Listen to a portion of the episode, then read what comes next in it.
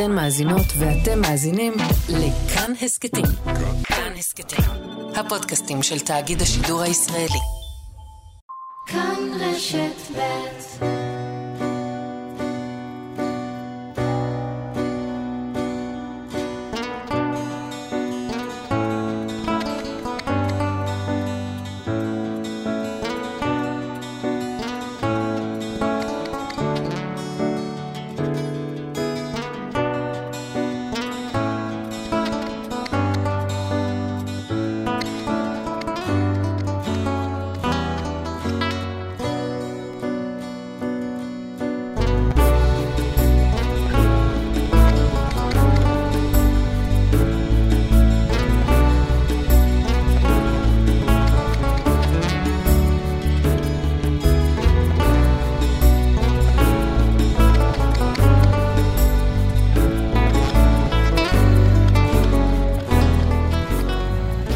שבת שלום. בתחילת כיתה ה' התאהבתי בכנרת פוטרמן, אבל רק בחנוכה עזרתי אומץ להציע לחברות. חלפו יותר מ-40 שנה מאז, ובכל זאת אני זוכר איפה עמדנו כשזה קרה. ליד הברזייה, בבית הספר היסודי דוד ילין בחיפה. ואני זוכר היטב גם את התגובה שלה. היא חייכה אליי את אותו חיוך עמוק גומות שגרם לי להתאהב בה מלכתחילה, ואמרה, אני רוצה לחשוב על זה. לא כן, לא לא, אני רוצה לחשוב על זה. ב-24 השעות שחלפו עד שהיא נתנה את תשובתה הסופית, טעמתי לראשונה את טעמם של ייסורי האהבה. וכשהיא אמרה לבסוף כן, לא ידעתי את נפשי מרוב אושר. אושר שנמשך בערך שלושה חודשים עד שנפרדנו, שזאת דרך יפה להגיד שהיא נפרדה ממני, ואחרי שבועיים שומו שמיים עברה להיות חברה של בועז בודיק. שבת שלום מאזינים, היום אנחנו הולכים לדון בשאלות הרות גורל באמת. כיצד אנחנו מתאהבים, למי אנחנו נמשכים, איך הביולוגיה מסבכת את הכל ברגע שאנחנו מתחתנים, ומאילו חומרים עשויה האהבה. אם אתם מכירים מישהו שמחפש אהבה, תגידו לו לפתוח כאן רשת ב'. אם אתם מכירים מישהי שיש לה זוגיות ותוהה איך לשמר אותה, תגידו לה לפתוח כאן רשת ב'. אם אתם בגיל השלישי ושואלים את עצמכם, מה זאת אהבה? בגיל הזה, השעה הזו היא גם בשבילכם.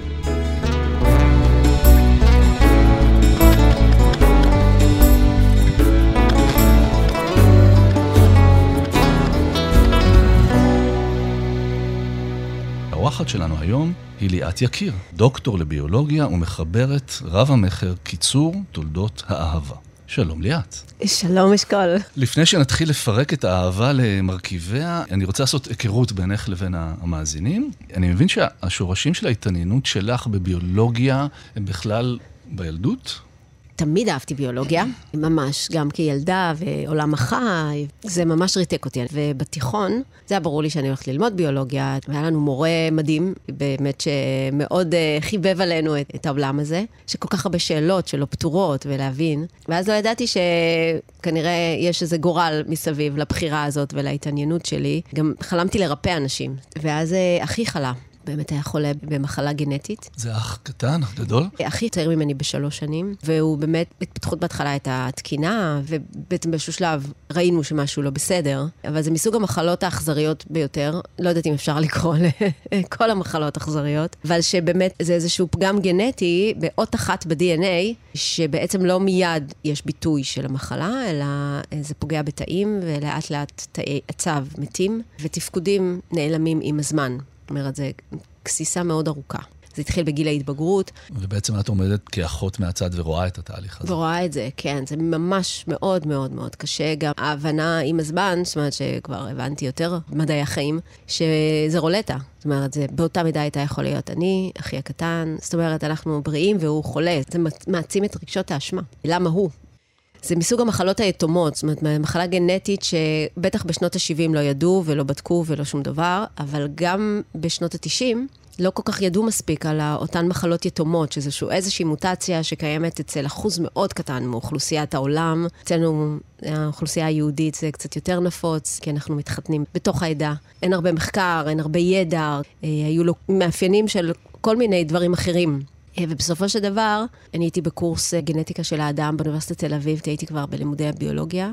עדיין לא ידענו במה הוא חולה בעצם, רק ראינו דברים שקורים מול העיניים. ואני לא אשכח את זה בחיים, זה היה קורס אה, מרתק על כל המחלות הגנטיות האפשריות, פרופסור יוסי שילה. הוא הראה תמונה של בעצם הסוג מחלות הזה, של אחי, והילד שהראו בתמונה, נער, בחור, היה פשוט דומה לאחי. וואו. משהו באוזניים ובעיניים, זה, המחלה משפיעה גם על, על התווי פנים. החיצונית. כן, ועכשיו גם הדברים שהיו כתובים היו, התאימו למה שהוא כרגע חווה, כל מיני בעיות נוירולוגיות והכל. זאת אומרת, עד הרגע הזה זה לא היה מאובחן נכון? זה לא היה מאובחן, הנוירולוג שטיפל בו, אחת השערות שלו הייתה מחלה גנטית, אבל הוא בכלל לא, לא חשב על מה ואיך. היה צריך לעשות לו סדרת בדיקות מאוד ארוכה, כדי באמת להבין, אה, ואז לבדוק מה המוטציה. בקיצור, זה היה ממש תהליך מאוד מאוד ארוך. ואז אה, בעצם הבשורה הכי רעה של כל התהליך אבחון הזה היה שזה אי אפשר לרפא את קטלני. זה. כן. שזה לא ניתן לריפוי, ומאז למדתי גנטיקה. כן, אני יכול להבין איך, איך הרגע הזה ככה בעצם אה, גזר את גורלך באיזשהו אופן. מעניין גם בתוך הספר, אה, בקיצור גדולות האהבה, אחד הדברים ש, שמשכו את ליבי פנימה, וזה ספר שבאופן מעניין, למרות שהוא ספר, הוא ספר מדעי, הוא עוסק בביולוגיה, ואנחנו נגיע לזה, הוא גם, הוא גם מצליח אה, לרגש. ואחד מהדברים ש, שהכניסו אותי פנימה זה שאת בעצם מספרת שנכנסת לסקרנות הזאת לגבי האהבה, לא ממקום של הצלחה. זאת אומרת, דווקא ניסיונות פחות מוצלחים היו אלה שעוררו את סקרנותך. אז אה, באמת אה, ב- בלימודים המחקריים שלי, זאת אומרת, הדוק, המאסטר, דוקטורט, פוסט-דוקטורט, הכל היה בנושאים של גנטיקה בסיסית, זאת אומרת, מדע בסיסי, כדי לקדם את הידע האנושי בתחום הגנטיקה, לרפא מחלות. לא הנושא שלא הספר עוסק ולא היום אני באמת אה, נכנסת בו לעומק. החוויות האישיות שלי עוררו בי את הסקרנות לגבי התחום של אהבה. איזה חוויות, זאת אומרת, על מה אנחנו מדברים? זה התחיל בגירושים השניים, שחשבתי והסתכלתי סביבי וראיתי שזה קורה לכולם, להרבה, בוא נאמר, מאותן סיבות דומות. דברים שחוויתי, בוא נאמר, במערכת היחסים הראשונה, שהסתיימה בחתונה ואז בסיום החתונה. זו הייתה הפעם הראשונה שהתאהבתי. שוב, בגלל הבית שחייתי בו, היינו מאוד כולנו מרוכזים בסיפור של אחי, בטרגדיה שלנו. אז רק כשיצאתי לשירות צבאי, אז אה, פתאום הייתי קצת רחוק מהבית, ואז רגע, אולי אני צריכה לחוות דברים שהם לא- לא רק בית חולים. והתאהבתי, והתאהבתי בעוצמה מאוד חזקה, בבן אדם הראשון שפגשתי. קצת מזכיר לי את הנברנים שאני תמיד כותבת עליהם. הראשון שעורר בי באמת את התחושות שלא הכרתי גם קודם, גם גופניות. אז החייל הגבוה והיפה בצבא עורר את סקרנותי, ואז התחתנו. כי מה עושים כשאוהבים? מתחתנים, נכון? זה מה שעושים. האקסיטוסין כל כך גבוה, אין ברירה. אין ברירה. זה החבר הראשון. זה הייתה התאהבות מאוד חזקה, היינו הרבה זמן ביחד גם. ואז הם מסיימים צבא ומתחתנים, זה מה שעשינו. ושלוש שנים אחרי ההתאהבות בעצם, יורדת ההשפעה, ואז פתאום עולות שאלות. האם באמת, רגע, זה לכל החיים. חתמתי על משהו, אבל לא חשבתי על מה אני...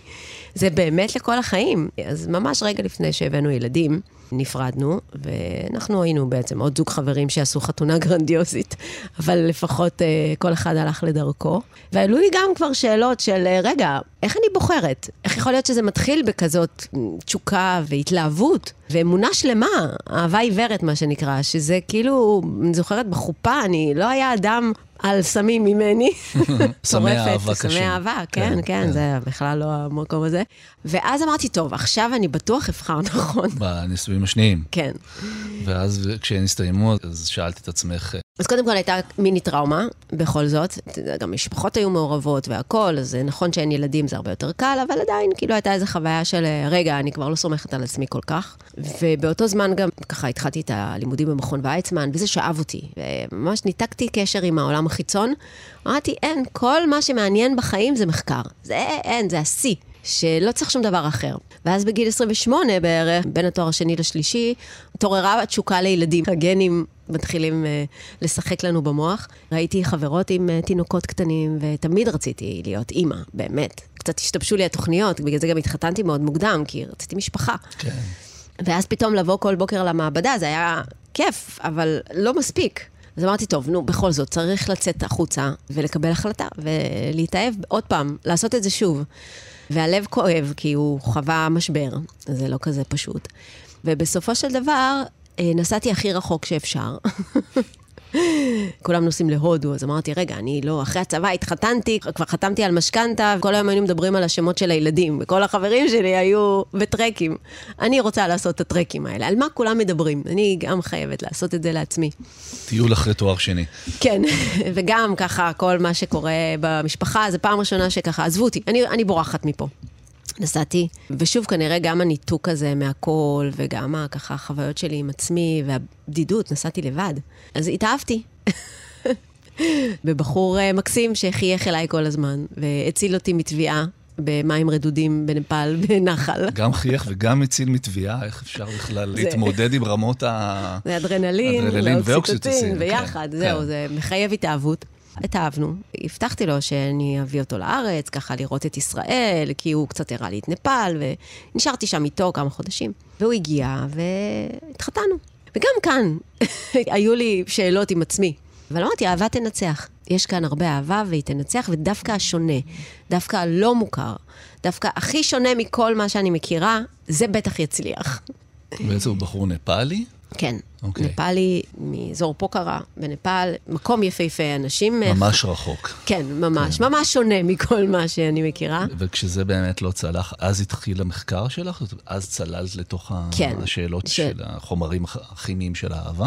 כן, של השאלות, אה, גם אה, נולדו ילדים, אז גם חוויתי חוויות מאוד חזקות מבחינת הלידה, ההיריון, והיחס שלי אליו אחרי שנולדו הילדים. משהו השתנה, שגם הרבה זוגות חווים את זה, איזשהו שינוי בקשר, בחוויה, בעוצמה, ב... במחשבות שעולות לפני שיש ילדים ואחרי שיש ילדים. בתשוקה המינית, גם זה קרה. ואז אה, ככה אנשים סביבי נפרדו, כאלה שהם הכי מתאימים בעצם, לא כמונו שהיינו באמת שונים מדי, מה שנקרא. אה, ואז ראיתי שזה קורה גם לטובים ביותר, למתאימים ביותר, בוא אז נאמר. החלטת לחקור את זה. כן, אז אמרתי, טוב, אם זה אוניברסלי, זה גם קורה בכל העולם, אז חייבים לרדת לעומקו, כמו מדע כמו מדע, למדתי מדע, אני יודעת כלים של חשיבה מדעית. אז בוא נתייחס לזה בוא באופן מדעי. לזה, כן.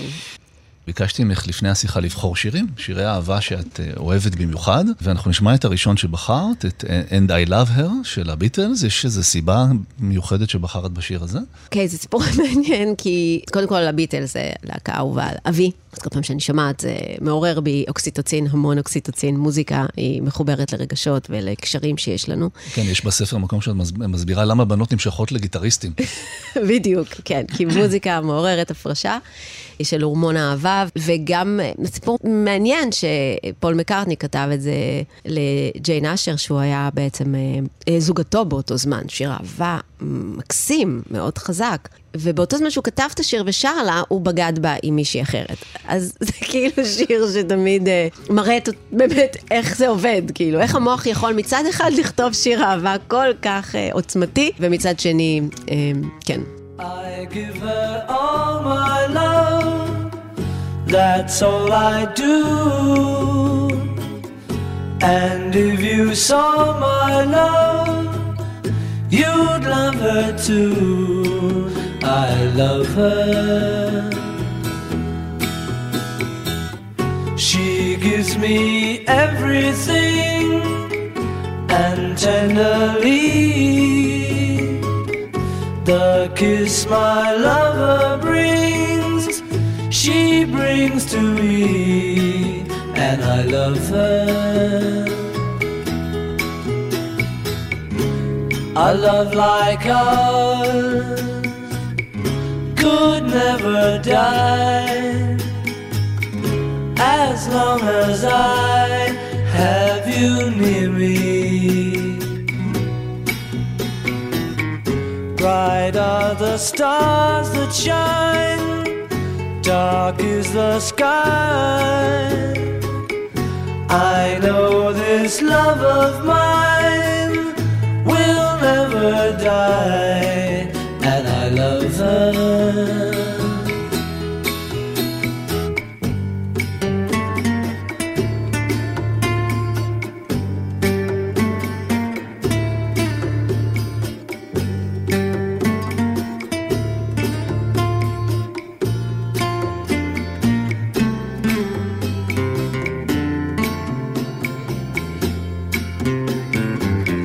Bright are the stars that shine, dark is the sky. I know this love of mine will never die, and I love her.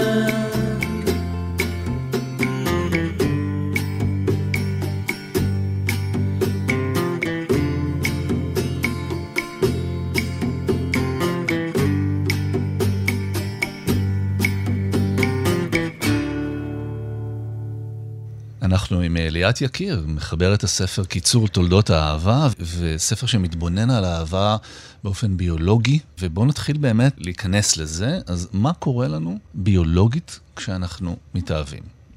קודם כל, כשאנחנו פוגשים בן אדם, הרבה מאוד הורמונים מופרשים, זאת אומרת, בהקשר הזוגי, הרומנטי. ברובם זה הורמוני המין, זאת אומרת, אסטרוגן, טסטוסטרון. אה, רגש תפקידו בעצם להניע לפעולה. הפעולה שצריכה לקרות כשזכר ונקבה, או זכר וזכר והכל זה אותו דבר, רק פשוט המשיכה היא לאותו מין. מה שאמור לקרות זה רבייה, זה המטרה של כל יצור על כדור הארץ. אז בעצם כשאנחנו פוגשים בן אדם, ההורמונים הראשונים שמופרשים בעצם גורמים לנו לעוררות, משיכה. נמשכת אליו, אני לא נמשכת אליו. שכשאני אומרת אני נמשכת או לא נמשכת, זה אומר כמות הורמוני המין שככה משחקת תפקיד כרגע, עושה לי את זה או לא עושה לי את זה. עכשיו, בשלב הבא, מתחילה שיחה ומתחילים להכיר, מתחיל להיות מופרש הורמון אהבה. הורמון אהבה יוצר את הקשר. זאת אומרת, הוא כבר מתחיל לגרום לנו להיקשר בכל הקשר חברתי, לאו דווקא זוגי. זאת לאו דווקא זוגי רומנטי, גם uh, הורי. כן, הוא יוצר את כל הקשרים שלנו בחיים, הרמה הגבוהה ביותר שלו זה בלידה ובהנקה. זאת אומרת, זה הורמון הלידה, הנקה ואורגזמה. זה הקשר הוא מופרש לילדים. באותו אופן אצל גברים ונשים? כן. אוקיי. אצל גברים יש לו איזה טוויסט, נגזרת, אה, נקרא וזופרסין, שגם אחראי על משק המים שלנו, ואצל הגבר הוא גם גורם לתחושה טריטוריאלית, Mm. אצל הזכר. זה המקור לקנאה בעצם. כן, גם לאישה יש קנאה. שוב, הקנאה היא רגש מאוד מאוד חשוב, אבולוציונית, כי הוא גורם לנו בעצם לחזק את הקשר, לשמר את הקשר, לא לאפשר לבן הזוג שלנו להתחיל לייצר פה אוקסיטוצין עם כולם. לשמר את המשאבים לצאצאים שלנו. זאת אומרת, אם מאזיננו מרגישים קנאה, אז הם לא צריכים להרגיש אשמים. זה גם ביולוגי וגם אדפטיבי. כן, אז הקנאה היא רגש חיובי, ביולוגי, שמטרתו לשמר. אני אומרת, בלי קנאה לא הייתה זוגיות מעולם. זה מה שמשמר בעצם את הקשר הזוגי. אבל בסך הכל עד עכשיו, בעלילה שאנחנו מספרים, אנחנו במצב טוב. זאת אומרת, התחלנו במשיכה, אה, ואז יש לנו הורמון אהבה, ויש היקשרות, אז איפה זה מתחיל להסתבך כן, ביולוגית? ואז אה, באמת בני הזוג שלנו, זאת אומרת, יהיה, יהיה הרבה הבדל מבחינת רמות האוקסיטוצין לפני שהם נכנסו למיטה ואחרי שהם נכנסו למיטה. זאת אומרת, במגע המיני, רמת האוקסיטוצין כל כך גבוהה, והסרוטונין והדופמין. אלה שלושת השחקנים הראשיים במשחק ההתאהבות. שסרוטונין ודופמין הם נוירוטרנסמיטורים, נכון? הם לא הורמונים, זה הורמונים, משהו דופמין אחר. גם מופרש לדם. נוירוטרנסמיטר זה אומר שהוא נשאר בתוך המוח, הורמון הוא מופרש לדם. בתוך הדם, כן. אבל גם פועל על המוח. אנחנו מדברים על השחקנים השניים, הסרוטונין והדופמין, בעיקר הדופמין, אני רוצה להגיד מילה, שבעולם הסמים זה קוקאין, ציפרלקס ו-MD, כאילו אוקסיטוצין זה MD ואקסטזי. אז שני ההורמונים האלה ברגעים של פעילות מינית אקטיבית, אה, במוח עושים התניה, צימוד. זה בעצם התאהבות. ב- בלשון ביולוגית, פסיכולוגית, זה יהיה התניה בין הורמון האהבה והעונג. האיש הזה עושה לי טוב, האישה הזאת עושה לי טוב. איפה מקבלים עוד מהחומר הזה? מקבלים עוד מהחומר הזה שנמצאים ביחד. אז כל פעם שנהיה ביחד, הזוג ירגיש היי, ממש היי, כמו קוקאין, שהם לא ביחד, down. ואז דכדוך, עצבנות, עייפות, חוסר שינה, חוסר תיאבון, התאהבות. געגוע. קלאסי, גם. גג, בדיוק. כן. זה סוג של התמכרות. עכשיו, עוד אה, תופעה של ה-MD, של האוקסיטוצין, זה אופוריה. משקפיים ורודות, אהבה עיוורת, זה גם לילדים, אנחנו לא רואים אותם כמו שאחרים רואים אותם. והוא באמת מרכיב לנו איזה משקפיים ורודות מבחינת התודעה. זה פשוט מדהים. איזה יכולות יש לקופסה, למערכת הפעלה הזאת. שוב, הכל במטרה לעודד אותנו לעשות את הדבר אה, שהוא למסד את הקשר, להתחייב לתקופה לפחות, עד שהצאצא לא צריך אותנו יותר, ובעצם לעשות ילד. ובאמת, תקופת ההתאהבות בבני אדם אה, נמשכת בין שש שעות לשנתיים. בדרך כלל סביב שנה. זאת אומרת, אה, שנתיים זה המרב שאפשר לצפות לו. כן, של רמה הזה. גבוהה של לצאת משינדלר אה, מחייכים. אוקיי, ואז מה קורה אוקיי. כעבור שנתיים? כבר אין לנו את אותה רמה גבוהה, אבל, אבל עדיין יש, הזוג נמצא ביחד, מה קורה ביולוגית? נכון, אז ההיי יורד. זאת אומרת, אה, ההודעה שהוא שולח או שהיא שולחת, זה כבר לא עושה את הפרפרים בבטן שהיה קודם. גם פרפרים בבטן זה אמיתי, יש לנו מוח במעיים, הוא נקרא מוח המעיים. בוא נדבר על זה רגע. שמתי לב לזה בתוך הספר, אז בעצם הביטוי תחושת בטן... הוא אה, אמיתי הוא, לגמרי. הוא אמיתי ביולוגי. אז נפתח רגע סוגריים, מה זה אומר יש לנו מוח במעיים?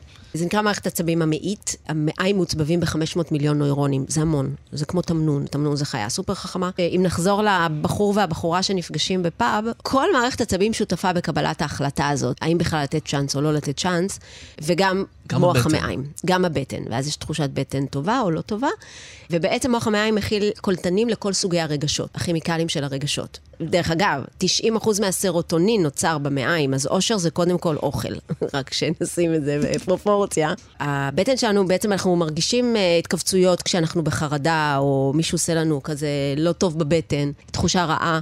אז זה אמיתי לגמרי, ומוח המעיים שותף בקבלת החלטות, כי הוא חווה את הסביבה. לא לזלזל בתחושות בטן, לא לזלזל. ו- והסצנה המוכרת מסרטים שבהן מישהי נפרדה מבחור והיא אוכלת הרבה גלידה, זה לא במקרה, היא פשוט מייצרת סרוטונין אה, ודופמין דרך הבטן. אכילה רגשית, להרגיע רגע את, את הקורטיזול שנוצר.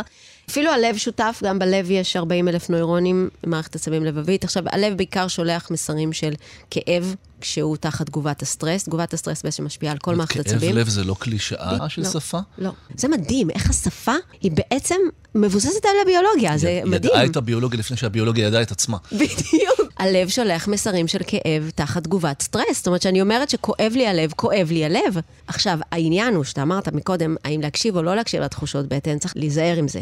כי מערכת העצבים שלנו זוכרת פי שלוש יותר את הרע מהטוב. וכל הגוף זוכר, מה שנקרא. זאת אומרת, גם מוח המעיים. זאת אומרת, זיכרון יש בכל נוירון בעצם, לא רק פה. יכול להיות שבן אדם אולי דומה למישהו שפעם פגע בי, או מישהו שדומה למישהו ששמעתי שהוא פגע בה, לא משנה, בעיקר אם אני בהטיית שליליות. או שחוויתי, חוויתי טראומות, חוויתי כאבי לב, חוויתי שברון לב.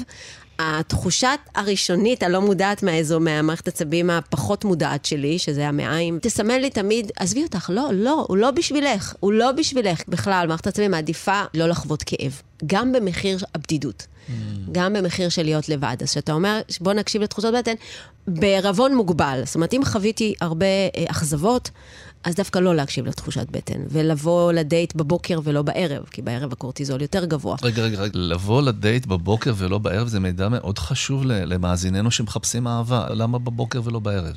כי בערב רמת הקורטיזול שלנו עולה, אז הטיית השליליות שלנו עולה יחד איתה. אז אם אני כבר יודעת על עצמי שאוקיי, המוח שלי חווה כאב והוא יעשה הכל כדי לא לחוות כאב, אז בואו נקל עליו כמה שאפשר. זה מאוד מעניין, זה גם עובד מהצד השני. זאת אומרת, נכון. אם יש מישהי שמוצאת חן בעיניך ואתה רוצה לשפר את סיכויי ההצלחה, תקבע את הדייט בבוקר, נכון? כן. מצד שני, הטסטוסטרון אצל נשים למשל גבוה בשמונה בערב, אצל גברים בבוקר. וואו, התמונה הולכת ומסתבכת אבל- לגבי הדייט הזה שלנו. אבל אני חושבת שדווקא לא טוב לרוץ למיטה בדייט ראשון. אז דווקא זה טוב. שוב, נחזור לבוקר. אני אתעכב גם על זה. למה ביולוגית לא טוב לרוץ למיטה בדייט ראשון? אם נחזור למה שדיברנו על מה קורה אחרי שלב ההתאהבות, מה קורה לתשוקה, אז המוח שלנו, חשוב להבין, מבחינה ביולוגית, הוא מתוכנת על ידי הגנים. וברור לנו למה, למה הקשר הזוגי קיים, למה הוא רצוי, למה אנחנו מקיימים יחסים. אבל האם צריך להישאר עם אותו בן אדם כל החיים בשביל הצאצאים? זאת השאלה הגדולה. ומבחינת הביולוגיה, העדפה היא תמיד לגיוון, ולכן מונוגמיה היא לא אסטרטגיה יציבה בעולם החי. איפה שאפשר, מתי שאפשר, תגוונו. תישארו יחד בדיוק כמה שהצאצא שלכם צריך, אם זה גוזל או ג'ירף או לא משנה מה, מתחיל ללכת, יאללה ביי. עברו לפרטנר הבא. זה האלגוריתם. אז בדייט ראשון עדיף לאותת. לא כדאי לעבור מה שקורה לפרטנר לנו הבא. בדייט ראשון, בהתחלה, דופמין מופרש יותר כשזה חדש. כן. עכשיו, מה אנחנו עושים כשאנחנו עוד לא הכרנו, עוד לא נקשרנו, אוקסיטוצין עוד לא הופרש? טסטוסטרון פה משחק את כל ההצגה, כי זה, אנחנו בעיקר מדברים על משיכה. לא מכירה את הבן אדם, נכון? הרגע הכרנו, אה, אנחנו לא מכירים. צריך שיופרש אוקסיטוצין שזה יקרה. יש עכשיו טסטוסטרון, שהוא יודע טוב מאוד לעשות כיף ו fun ו high, מטורף. הוא עובד טוב מאוד עם דופמין, הוא גם נותן תחושה של ערך עצמי. וואי, אני שווה, אני שווה, אני טוב. אה, מצוין למעמד. אבל הם לא מכירים, הם חווים את ה high הזה עכשיו, זה כמו לקחת איזה משהו ככה טוב. כן. חווים את ההיי הזה, ומה יקרה בבוקר? בום, צניחה. ומה? אבל אין את האוקסיטוצין שחיבר, אז כל אחד ילך לדרכו. זאת אומרת, הערכת ה... הירידה תהיה גדולה. הרגע הזה של הבום צניחה, אנחנו ניתן לו יותר זמן להתרחש, בינתיים האוקסיטוצין יתחיל לפעול. זה מה בדיוק. אוקיי. בדיוק. נרגעתי. שתהיה היקשרות, ועכשיו גם מה שטוב מבחינת המוח, כשיש אוקסיטוצין, וזה מה שאנשים בשפה נורמלית יגידו, הסקס יותר טוב כשאני מכירה אותו, או כשאני מכיר אותה. באיזשהו שלב זה נמאס, או באיזשהו שלב זו תחושה ריקנית כזאת. למה זה ריקני? הרי הם מקבלים את הדופמין. כי אנחנו יצור שזקוק לקשר, זקוק להיקשרות, זקוק לזה שבן אדם באמת מכיר אותנו. הוא לא באמת מכיר אותי, היא לא באמת מכירה אותי. היא עכשיו יצרה לעצמה איזה דמות, שהיא כרגע שוכבת איתה ויוצרת מלא זיקוקים במוח, ומחר זה ירד כי זה יהיה מישהו אחר או מישהי אחרת. אז בשפה של המוח, באמת כשאוקסיטוצין גבוה, רואים שגם הדופמין יותר גבוה. זאת אומרת, אנשים שמכירים, זה מעצים את יותר. החוויה. כן. זה מעצים את החוויה. נשמע שוב שיר שבחרת, אהבה בת 20, בביצוע של יוסי בנאי. כמה משפטים לפני, מהצד שלך, מה, מה מושך אותך בשיר הזה? אני תמיד כשאני שומעת את זה, זה כאילו ממש כמעט גורם לי לבכות. באמת, היופי שבאהבה ארוכת שנים, שעם כל הקשיים, אני מכירה אותך, או הוא מכיר אותה, כמו שהיא לא מכירה את עצמה אפילו. זאת אומרת, משהו כל כך, זה כאילו התשוקה הכי גדולה שלנו. שמישהו יאהב אותנו עד כדי כך, וירצה את הקשר הזה, זאת אומרת שיש בקשר הזה שיצרנו ביחד משהו שהוא מעבר לכל אחד בנפרד, שהולך איתנו כל השנים, אז זה פשוט שיר מאוד אופטימי. אוקיי, כן. אז נשמע את אהבה בת 20, ואחר כך נשאל לגבי גורלה של המונוגמיה. ידענו אש, ידענו רעם, ואהבה בת עשרים.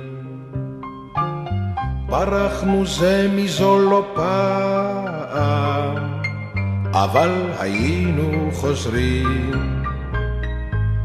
וחדר זה עודו שומר זיכרון ימים יפים יותר, עקבות סופה אשר ברחה לה.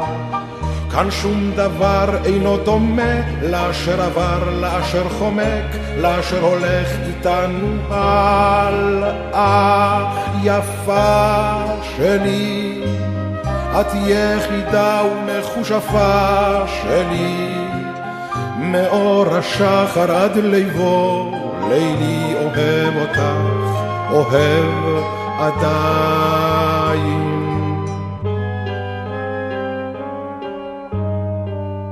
אני מכיר את כישופייך, את השקרים, את הסודות.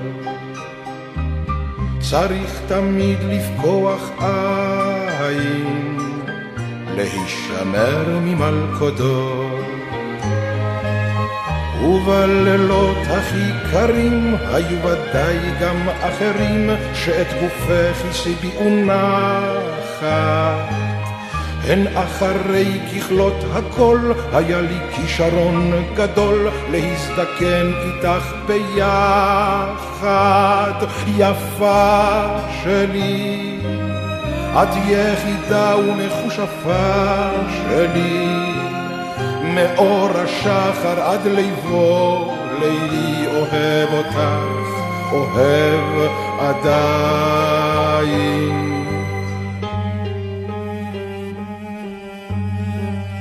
הזמן שיר אבל מנגן עוד, והימים כואבים. אך אין מלכודת מסוכנת כשלוותם של אוהבים. אם את רוצה עכשיו לבכות, ליבי עכשיו נקרא פחות, יש בזהירות עכשיו ללכת. זה קו הגבול מכאן עד כאן, כי המשחק הוא מסוכן, המלחמה ברוך נמשכת.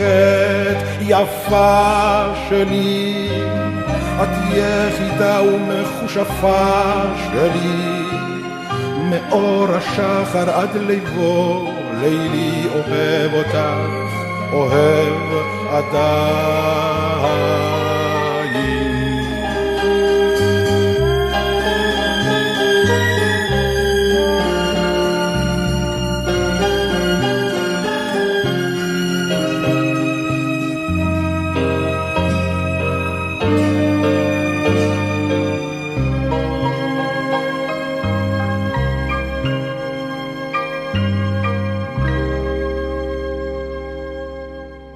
אנחנו עם אה, דוקטור ליאת יקיר, מחבר את הספר קיצור תולדות האהבה, והגענו לשלב שבו מדברים על מונוגמיה. ובעצם הספר, בצורה, אני חושב, מאוד אה, חדה, אומר, בני האדם ביולוגית אינם יצורים מונוגמיים.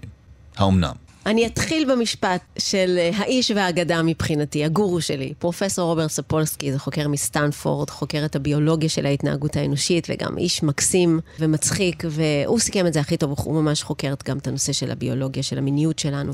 אנחנו מבחינה ביולוגית לא מאובחנים כמין מונוגמי מיני קלאסי, גנטי, וגם לא מין פוליגמי, מתחרה, זה נקרא קלאסי. מה שאנחנו באופן רשמי, זה מין מבולבל באופן טרגי. איזה יופי. זה ההתחלה. נהדר. עכשיו נבחן רגע לעומק. יש מינים שהם מונוגמים מובהקים, מעטים הבנתי. לפי הספר, 12 נדמה לי, משהו כזה. מתוך שמונה מיליון, כן, שזה היה גנטי ממש. ויש כאלה שבאופן מובהק לא, ואת אומרת בני האדם הם איפשהו באמצע וזקוקים להדרכה. זו הגדרה טובה, זקוקים להדרכה. המחמירים יגידו שמה אתם מבלבלים את המוח, האדם הוא לגמרי פוליגמי. קודם כל, הזכר לא נראה כמו הנקבה. בדרך כלל במינים המונוגמיים אי אפשר כמעט להבדיל ביניהם, הם נראים כמעט אותו דבר. הזכרים שלנו ללא ספק מתחרים, אוהבים תחרות, נלחמים, יש מלחמות בבני אדם, באמת גודל האיבר, מין והאשכים, שזה גם מעיד על תחרות זרע, זאת אומרת, כמה הזכרים צריכים להיאבק על מקומם. מונוגמים הכל קטן, קטן, קטן, כי אין תחרות, יש אחת כל החיים, לא צריך הרבה. אצלנו אנחנו המין עם הגודל הכי גדול יחס לגודל הגוף, כאילו זה לא משאיר ספק. אז אלה המחמירים, וגם אנחנו רואים, גם בקופי אדם אחרים, הקרובים אלינו, נגיד שימפנזה וזה, הם לא מונוגמים, וגם אנחנו יודעים שיש פוליגמיה. ערב, אפריקה, כל ההיסטוריה שלנו, שלושה אבות, ארבע אמהות, זה היה גבר, בעל מעמד, לוקח מספר נשים. אם כי ברוב החברות היום זה נחשב לטאבו. אז זהו, אה, הביולוגיה לא מכירה בשינויים שקורים בעשרות שנים, או מאות שנים, אלא באמת אה, חיווטים. מה אומרים החיווטים, או מה אומר באמת המבנה של הגוף שלנו? אז זה המחמירים. המחמירים אגב גם ידברו על אפקט קוליג', נכון? בדיוק, הוא, הוא בוודאי. כוכב נכון, מרכזי הוא בספר נכון, שלך. נכון, בוא נכון. נדבר עליו רגע. כן, כן, נגיד אותו, בטח. אה, למונוגמים אין אפקט קוליג'. אפקט קוליג' זה אותו אפקט שיוצר את הירידה בתשוקה עם הזמן, נקרא אפקט הרוויה המינית בשפה המדעית, קראו לו אפקט קוליג' על שם נשיא ארצות הברית קוליג'. נסביר רגע את האפקט שבעצם גילו בברקלי בשנות ה-50. לוקחים זכר, שמים אותו בכלוב, מציגים לו נקבות מיוחמות, ומודדים כמה זמן לוקח לו להגיע לשיא. זה קל לראות כמובן. ב setting אחד של הניסוי מציגים לו את אותה אחת, אותה נקבה. נקבה של עכבר מתייחמת כל ארבעה ימים, מכניסים, סופרים, מוציאים. ב setting השני, כל ארבעה ימים מישהי אחרת חדשה. ועכשיו רואים עם אותה אחת, כל פעם שהוא נפגש איתה, לוקח לו יותר זמן להגיע לפורקן.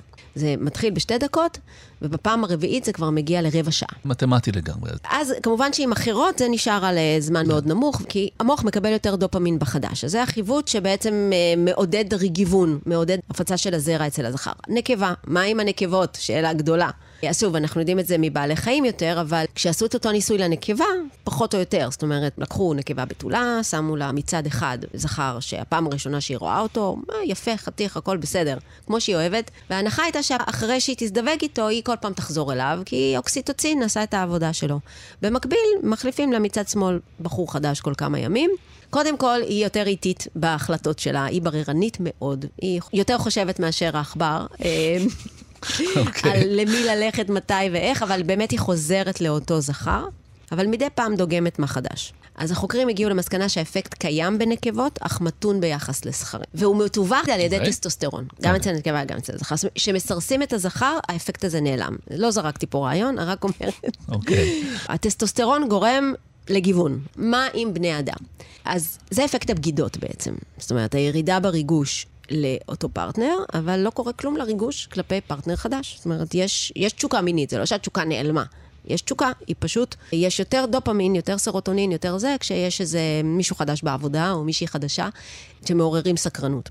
אז זה אפקט בעצם הבגידות, והוכיחו אותו בסופו של דבר בבני אדם דרך הפורנו. זה היה הניסוי באוסטרליה. אם לא היה אפקט קוליג', לא היה צריך כל כך הרבה תמונות וקבצים וסרטונים וגירויים בעצם למוח. אגב, לקראת סוף הספר, קיצור תולדות האהבה, יש ממש אה, מין מדריך מקוצר ל- למי שרוצה כן לשמר את- את נכון. התשוקה, ו- ובין השאר את מדברת על שליחת תמונות אחד לשני, ואת מדברת על יחס אה, מחמאות ביקורת, שזה גם, זה מצא חן בעיניי, של אה, חמש לאחד, זאת אומרת, לתת כן. חמש מחמאות על כל ביקורת, אז זאת אומרת, אוקיי, הבנו ש, שבני נכון, אדם מוגבלים, כן. מוגבלים מהביולוגיה שלהם, ואם בכל זאת רוצים לשמר אה, זוגיות לאורך זמן, וגם גם, את אה, התשוקה.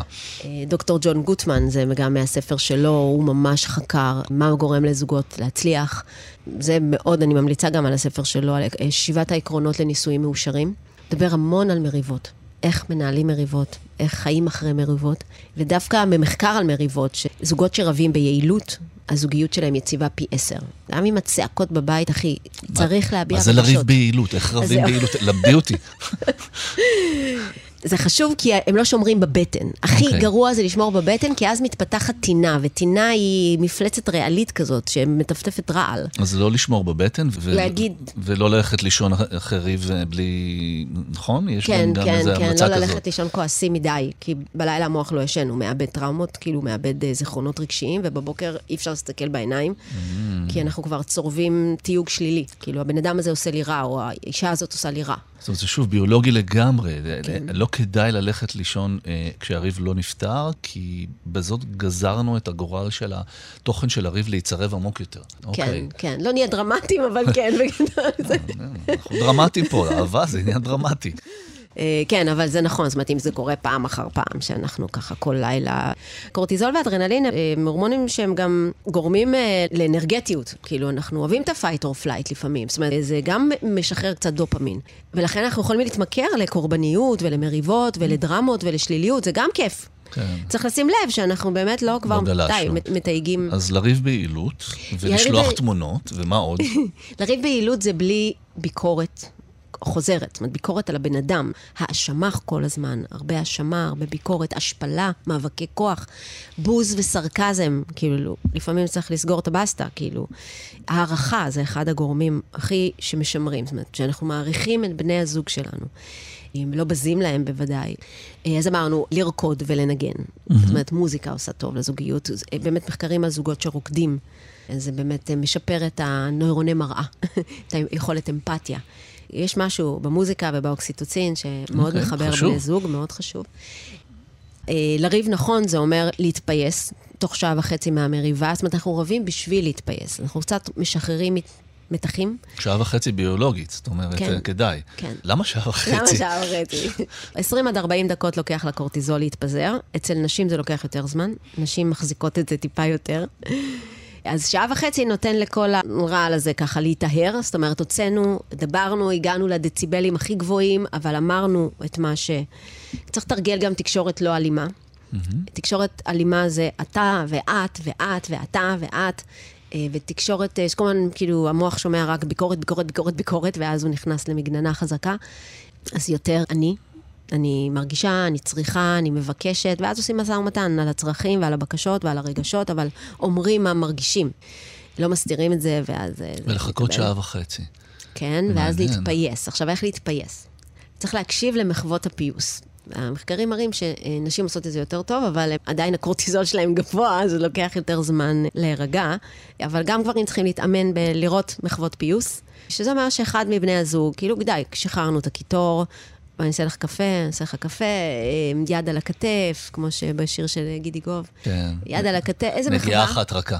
כן. כן. איזה מחווה קטנה, זה הומור. הומור עושה נפלא בוא לזוגיות. נדבר רגע על הומור, כי גם זה תפס אותי בתוך הספר, זה הומור, יש עניין ביולוגי עם הומור. לא סתם אנחנו נמשכים לאנשים שמצחיקים מצחיקים. אותנו. תסבירי את זה רגע ביולוגית. נכון.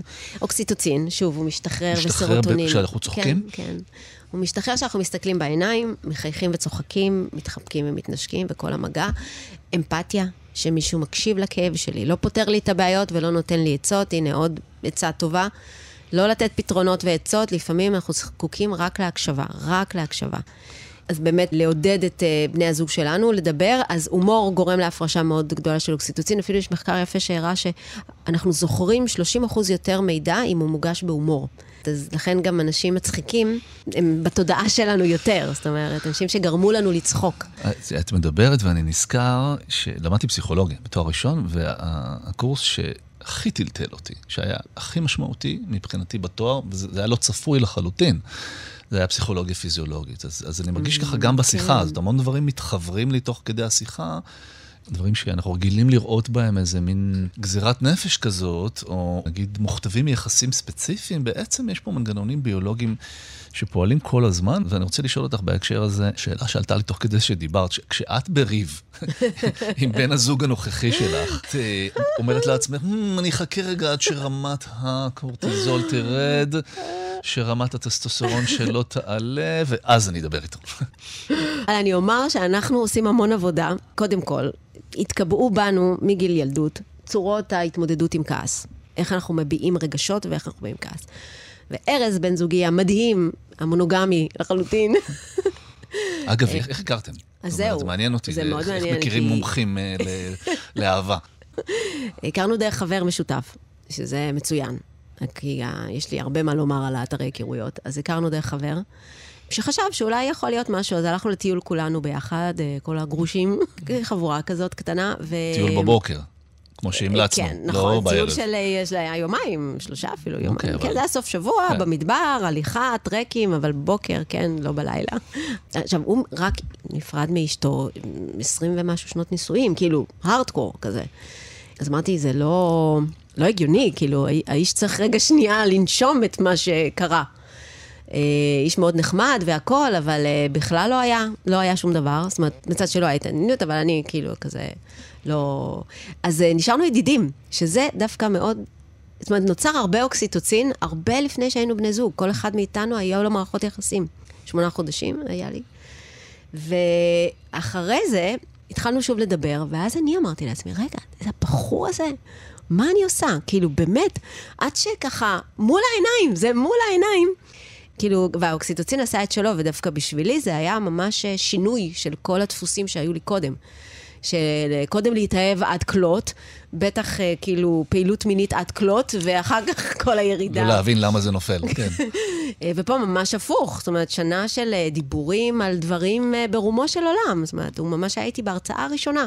פעם הראשונה שבאמת במדע על הבר של מכון ויצמן, שדיברתי על הנושאים האלה.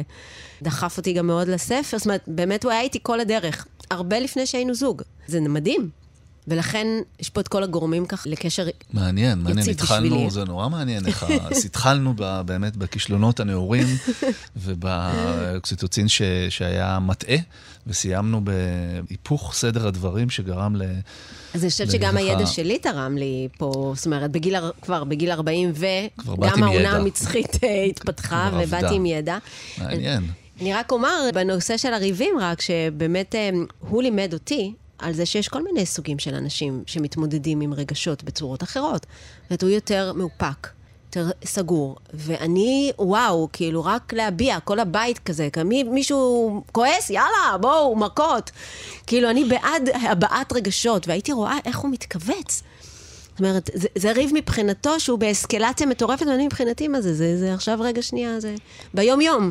והשינוי הזה גרם, זאת אומרת, היה לנו קשה במריבות, אבל בסופו של דבר הגענו למצב שגם הוא למד לריב יותר בפתיחות, לא להיות מאופק, וגם אני למדתי לרסן ולווסת.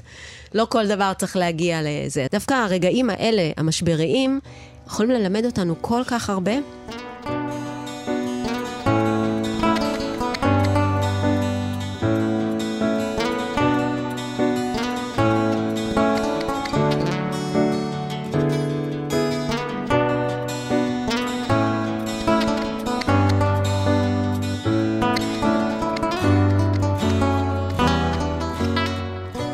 אנחנו עם אה, דוקטור ליאת יקיר, ואנחנו מדברים על אהבה ועל ביולוגיה, ודיברנו עד עכשיו, נדמה לי שאת את כל השיחה שלנו, הגענו בערך עד גיל 40-50, ו- אבל מה קורה אה, בגיל השלישי? זאת אומרת, מה קורה, דווקא אני רוצה שנתמקד ביולוגית בגיל כן, השלישי. רבים ממאזיננו, אה, שצמודים, ל, ל, פעם היו אומרים, מקלט הרדיו, הם, הם בגיל הזה, אז מה, מה קורה שם ביולוגית, ולמה מה, למה אפשר לצפות ולמה אי אפשר לצפות? אוקיי, זה מרתק בעיניי, גם הנושא הזה.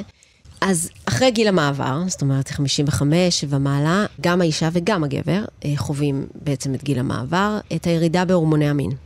הירידה באסטרוגן, שיחד איתו גם יורדים סרוטונין ואוקסיטוצין, שהם כולם הלכו ביחד, אה, וגרמו לה להיות מי שהיא, אה, וגם הטסטוסטרון. אז טסטוסטרון יורד אצל הגבר ל-20% ממה שהיה לו כנער, מגיל 55 ומעלה, יש לזה הרבה מאוד השפעות. אז אה, בשלב הזה בחיים, ההורמוני המין משחקים פחות תפקיד. זאת אומרת, ל- חלק מהאנשים יותר או פחות אה, יש שינויים בדחף המיני, חלק מהאנשים אין להם שינויים בדחף המיני, אבל זה דבר שקורה, גם יש שינויים פיזיולוגיים, אה, גם קצת דכדוך. שוב, כי הורמוני המין, כמו שאמרנו, הטסטוסטרון, זה חיות, זה אנרגיה, זה... אז יש איזה טיפה ככה, אה, הסתכלות טיפה גם שונה על החיים. אני אגיד משהו שקורה לנשים בשונה מגברים. יש עלייה בעשור האחרון בגירושים בגיל, אה, מגיל 55, פי ארבע. ו-94% מזה נשים יוזמות. אז אני רוצה להגיד מילה על הביולוגיה של זהו, זה. מה קורה שם ביולוגית? אסטרוגן, באמת בגיל הצעיר, ושהאסטרוגן גבוה, הוא מעלה את האוקסיטוצין כל הזמן. הם הולכים ביחד, שני ההורמונים האלה הולכים ביחד, אה, והוא יוצר תגובה שנקראת הרבה פעמים tend and befriend. זאת אומרת, לנסות לפייס ולהידבר ולהתחבר, ובאמת זה הגיוני שהם לצאצאים, שזה 97% מהנקבות חד-הוריות, והמנגנון הוא באמת להפחית מתחים שמופנים כלפיי. זאת אומרת, לנסות להרגיע את הדברים, או לפייס. ואז כש- כשזה יורד, האסטרוגן יורד, אז בעצם... היא ה- כבר לא הר- מרצה אף אחד. לא רוצה לרצות יותר, זהו. ואין לי כוח אליך יותר, ובוא... היא עכשיו- ובוא ניפרד ואני רוצה לדאוג לעצמי. בדיוק. היא מרצה את עצמה, היא מעניין, אומרת, רגע, כל ביולוגי החיים לגמרי." זה ביולוגי. מישהי פעם אמרה לי, אני מרגישה פתאום כמו גבר, וזה כיף.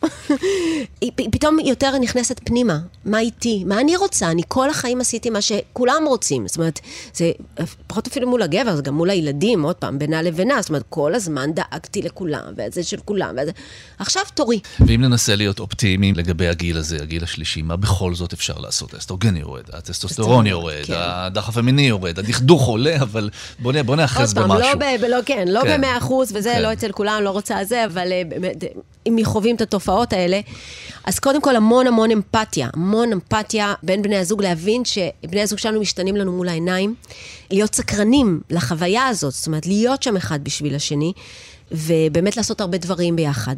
לבנות איזה תחומי עניין משותפים, להקדיש זמן אחד לשני, זאת אומרת, לשמוע, בני זוג שלנו, אפילו שאנחנו מכירים אותם 40 שנה, הם מתפתחים, הם משתנים כל הזמן. לעשות דברים, לצאת מתחום המוכר, כי נכנסים לשגרות, אנחנו יצור שאוהב שגרות. לצאת מהשגרות, לעשות דברים אחרים. לדבר הרבה, ממש כאילו ללמוד את זה מחדש, אהבה. עכשיו, אני אומרת, גם במיניות, נשים שהן פעילות מינית, דרך אגב, חוות פחות תסמיני גיל המעבר. עכשיו, העניין הוא שלא לימדו אותנו לעשות מין, אז אני ככה אתן רק בזה, אולי זה יהיה הטיפ לשבת. אוקיי, טיפ לשבת. מתאים? לקרוא, לחקור, לראות כל דבר שאפשר על עולם הטנטרה, ולהירשם לאיזה סדנה, גם בגיל השלישי, בייחוד בגיל השלישי.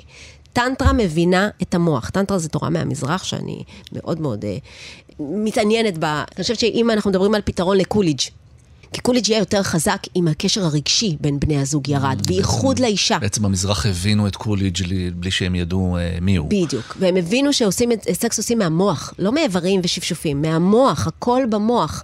והמוח הנשי שונה מהמוח הגברי בזמן אה, מיניות, והסטרס גם מאוד משפיע על נשים. והטנטרה מבינה שבשביל להגיע לשיאים של העומק של החוויה והקשר, הרי אנחנו רוצים את האוקסיטוצין גם בשביל לחזק את הקשר, גם בשביל החוויה וגם בשביל הקשר, צריך להרגיע את המוח.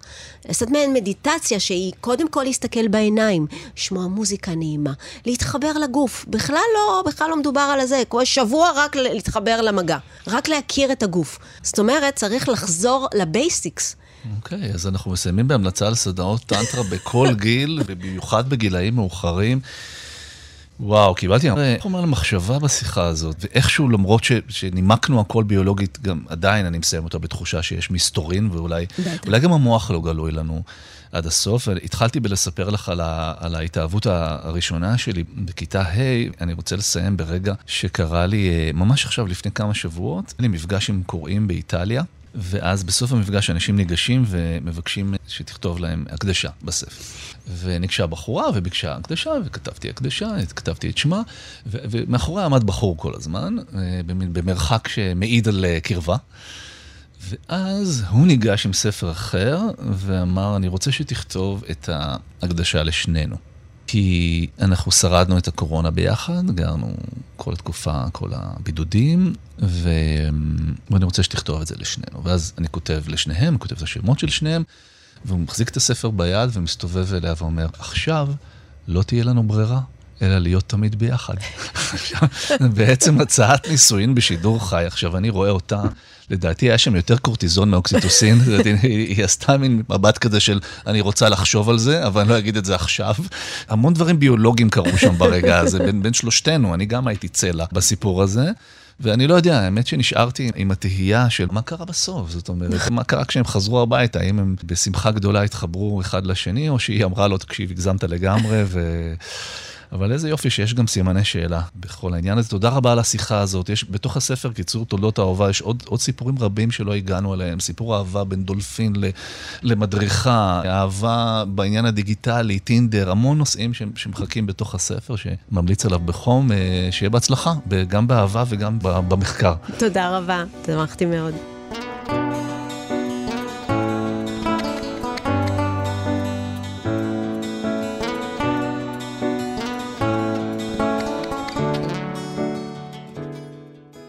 אחרי שדיברנו במשך כמעט שעה על אהבה, הגיע הזמן לדבר אה, רגע על פרידה, מאזיניי היקרים. כבן של שני פסיכולוגים לימדו אותי שצריך להכין אנשים לפרידה, שהפרידה לא תנחת עליהם בלי התראה מראש. אז הנה, אני מכין אתכם, וגם אותי, לכך שבשבוע הבא תשודר התוכנית האחרונה של שניים. אחרי שנה מרתקת פה ברדיו, הגיעה שעתי לחזור לשולחן הכתיבה, אבל יש לנו תוכנית סיום חגיגית לפנינו. בשבת הבאה, תוכנית שאסור להחמיץ.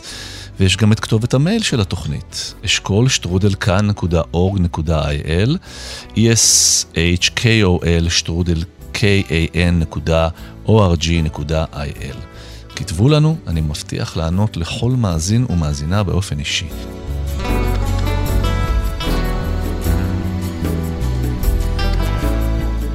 לפני ש... ניפרד, אני רק אודה לאיילת דוידי על התחקיר, על ההפקה ועל העריכה, וליאיר ניומן על הביצוע הטכני. נשתמע בשבוע הבא, בפעם האחרונה.